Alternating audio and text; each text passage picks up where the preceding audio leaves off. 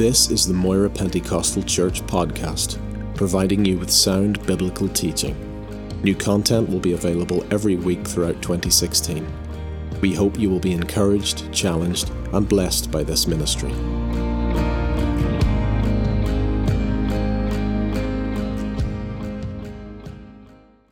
Share the word quickly this morning. Uh, come with me, please, to the book of Genesis, chapter 41.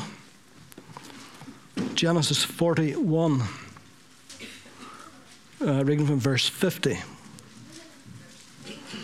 And to Joseph were born two sons before the years of famine came, whom Asenath, the daughter of Potiphera, the priest of On, bore to him.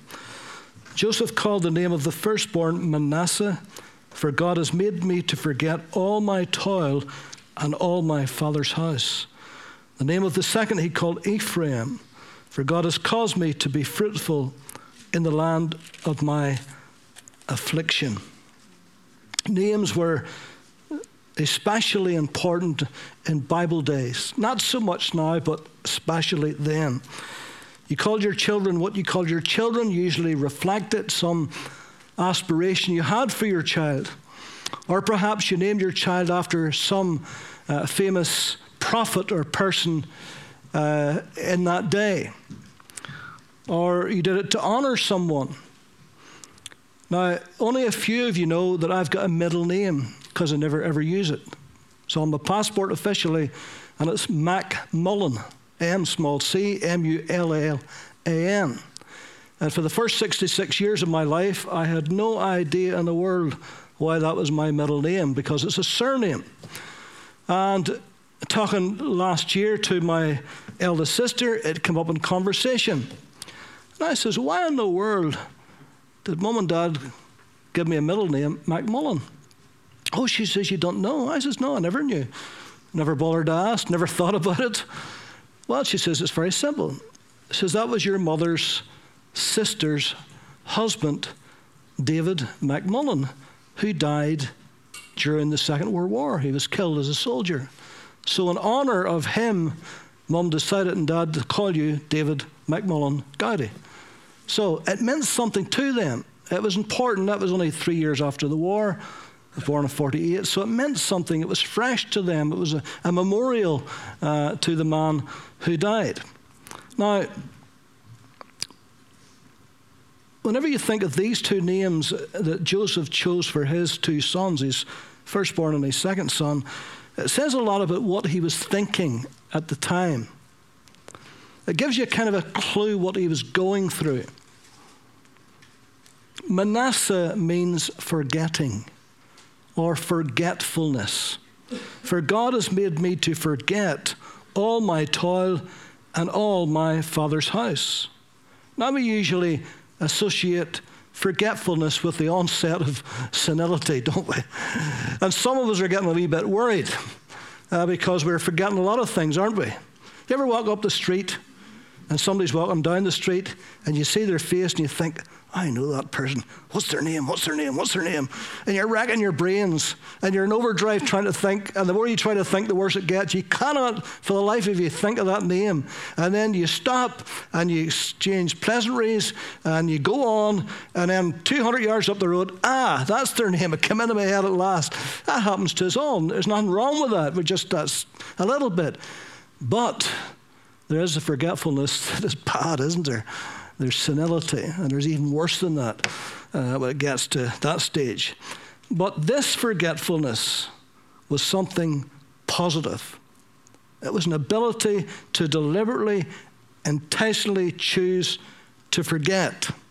It wasn't that Joseph could literally forget all that he had gone through. He couldn't forget all that his brothers had done to him. He couldn't forget the lies of his master's wife who tried to seduce him with ending up with him in prison. He couldn't forget the fact that the, the king's cupbearer, whom he told his dream to, uh, was sent back to Pharaoh. He couldn't forget that that butler forgot to mention him to Pharaoh and he had to stay in jail another further two years. He could not literally forget those things, but what he did do, he chose to deliberately, intentionally forget the hurt and the disappointment that those things brought into his life. He made a choice to deliberately forget, in that sense, those things that caused him hurt and pain. That's what he forgot. And that's what he refused to mull over and to keep hitting the rewind button. Now, all of us, and I have got it too, has the tendency to keep hitting the rewind button, don't we? That button's nearly broken, isn't it? We keep pressing it and pressing it and pressing it. You go to bed at night and over and over and over your mind, there it comes.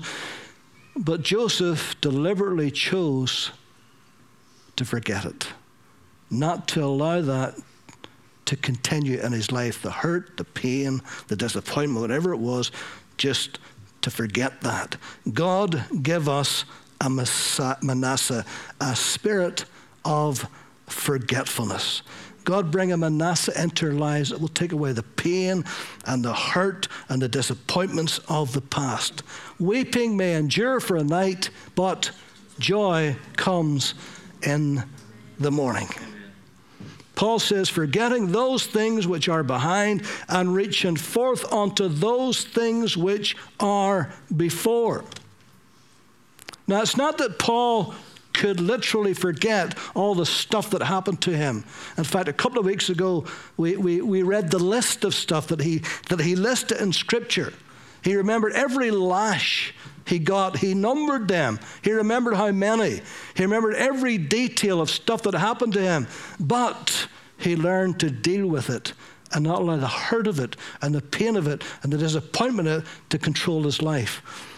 Forgetting those things which are behind and reaching forth onto those things which are before. To the place he got in his life, where in 2 Corinthians 4:17 he says, But this light affliction which is but for a moment, works for us a far more exceeding weight of eternal glory.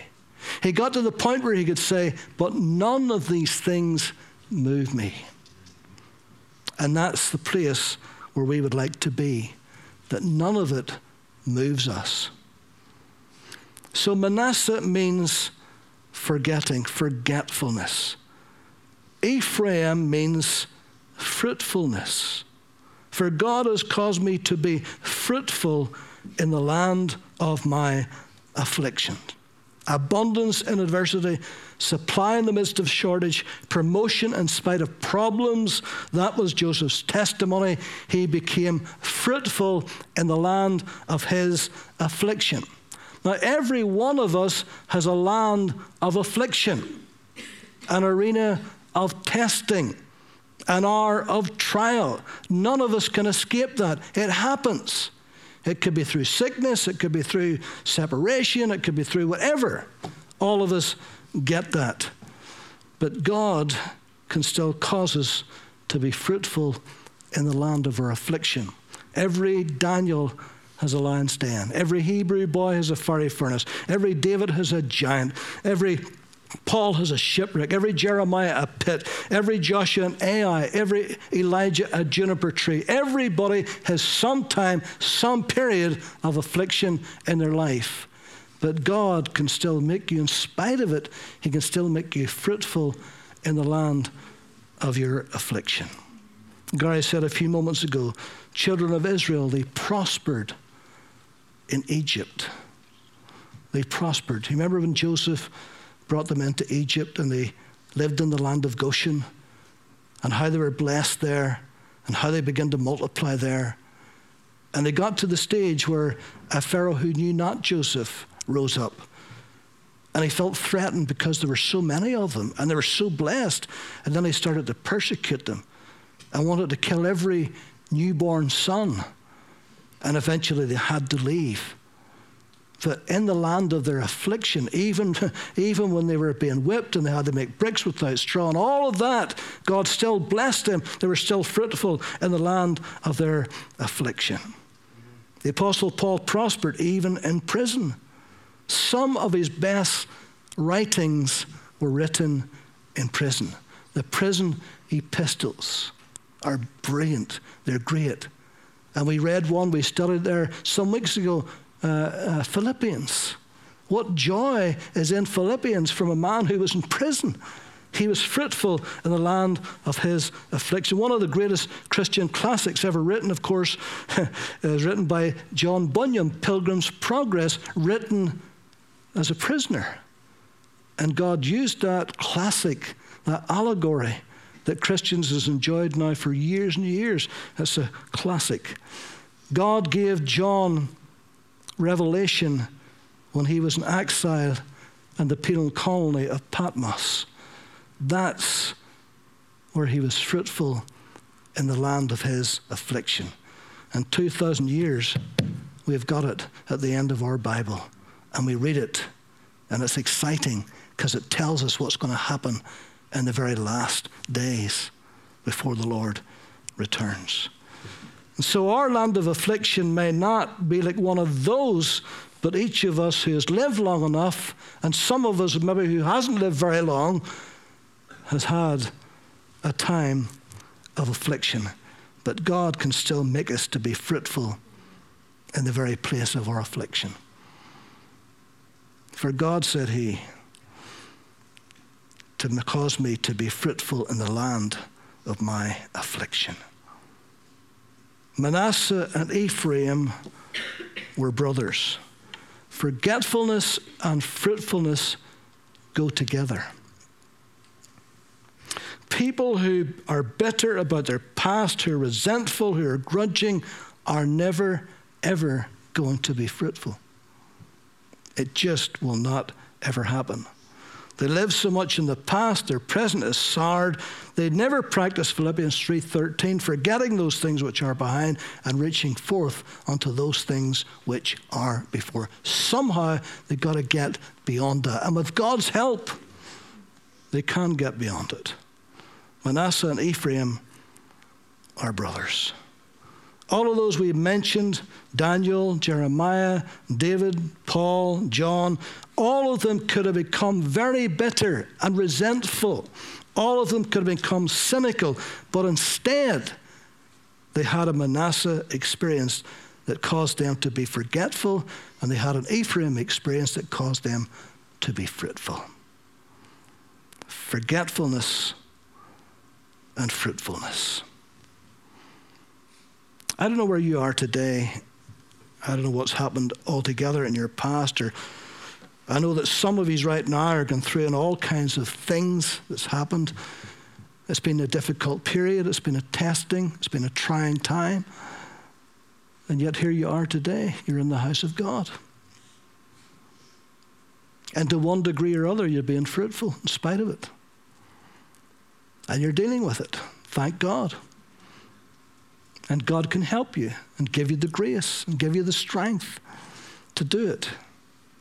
Helen Keller was a great humanitarian. She had become a political activist and uh, was the friend of many presidents. She was born uh, normally, perfect health, but at the age of 19 months, we don't know exactly why, whether it was rubella or measles, but she suddenly became blind and deaf. And because of her profound deafness, and at that age especially, uh, she was not dumb, but she was almost incomprehensible. And so it was a triple whammy that hit her. And she grew up with that. And when it came to school, she was a very difficult child, angry, bitter, hard to deal with. And one teacher came to that school and took her aside and began to teach her and began to write on her hand and how to write and how to count and so forth. And that one teacher became very important to Helen Keller and caused her the bitterness and the anger to leave her. She was a Manasseh. the forgetfulness of all of that. But also to her and Ephraim to make her fruitful in the land of her affliction. And she became a writer. And her life story ended up translated into 50 different languages. And when she was 75 years old, she went on a five month, 40,000 mile tour of different nations and was hailed as a hero and as an icon for deaf people and blind people, and was an avid writer in Braille and all the rest of it. And uh, in spite of all that she went through, she was very, very fruitful in her life. And here's just a little thing that she wrote. She's written many, many things, and poems and stories and reports and everything. But she says, They took away what should have been my eyes but I remembered Milton's Paradise. John Milton was blind when he wrote that wonderful story. They took away what should have been my ears, but Beethoven came and wiped away my tears. When Beethoven wrote and conducted his Ninth Symphony, he couldn't hear a thing. He couldn't hear a clap of thunder, even.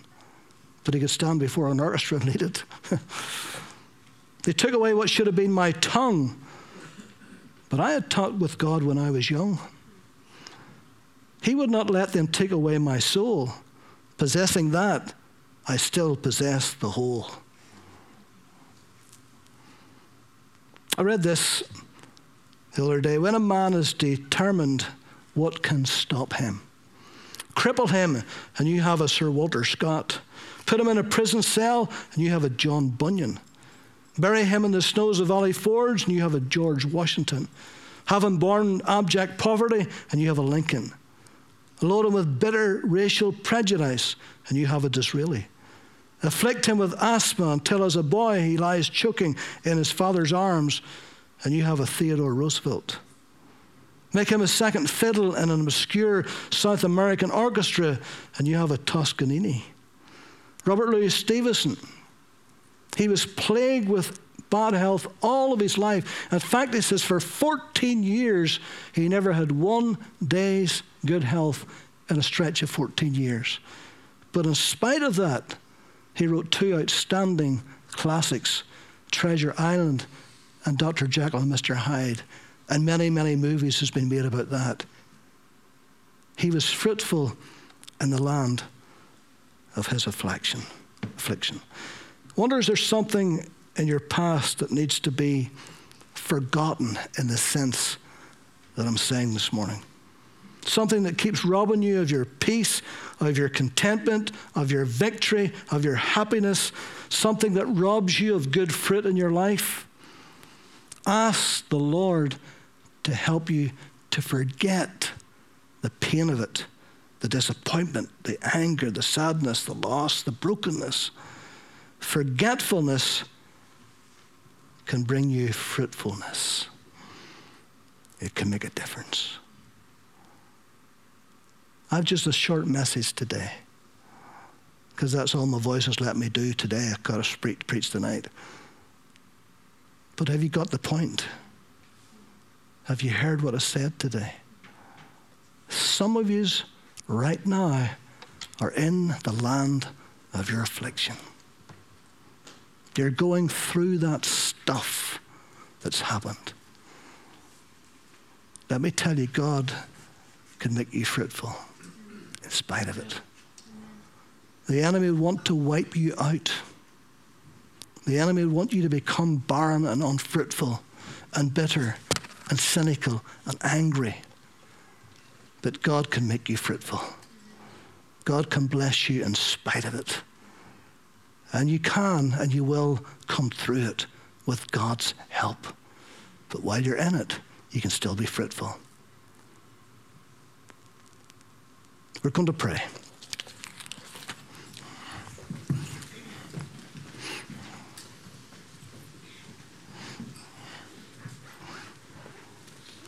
Lord, you know every heart here today. Uh, Lord, you know every person's heart better than they know their own heart. You know what they're going through, what they're feeling, what they're facing. the difficulties, Lord, that are oppressing them, whether it's illness or whatever it may be, they're in affliction. And Lord, I'm going to ask you today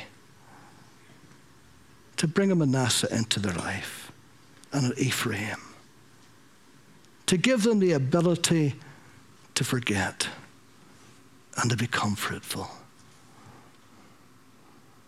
And then, Lord, when they come out of this and they come through this, they can look back and give you thanks for your strength and for your grace and for your help.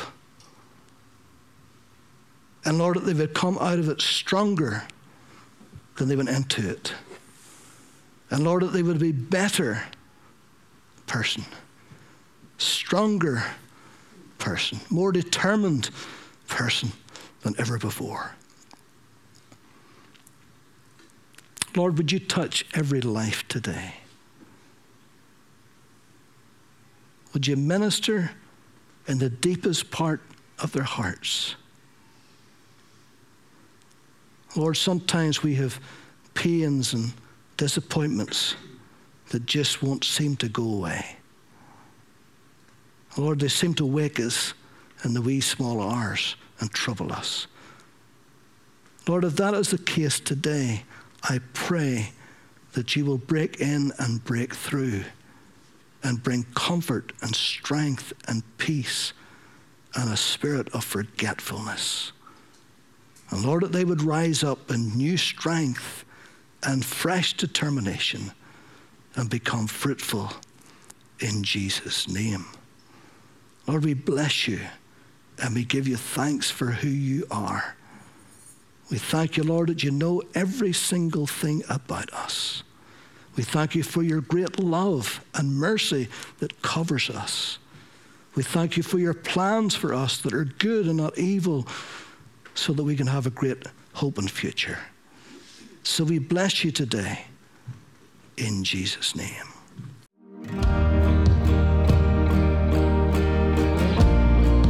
Thank you for listening to this podcast. We produce a variety of sermon videos and inspiring Christian content available for free on our YouTube channel. Just go to YouTube and search Moira Pentecostal or visit our website for more information www.mpc.org.uk.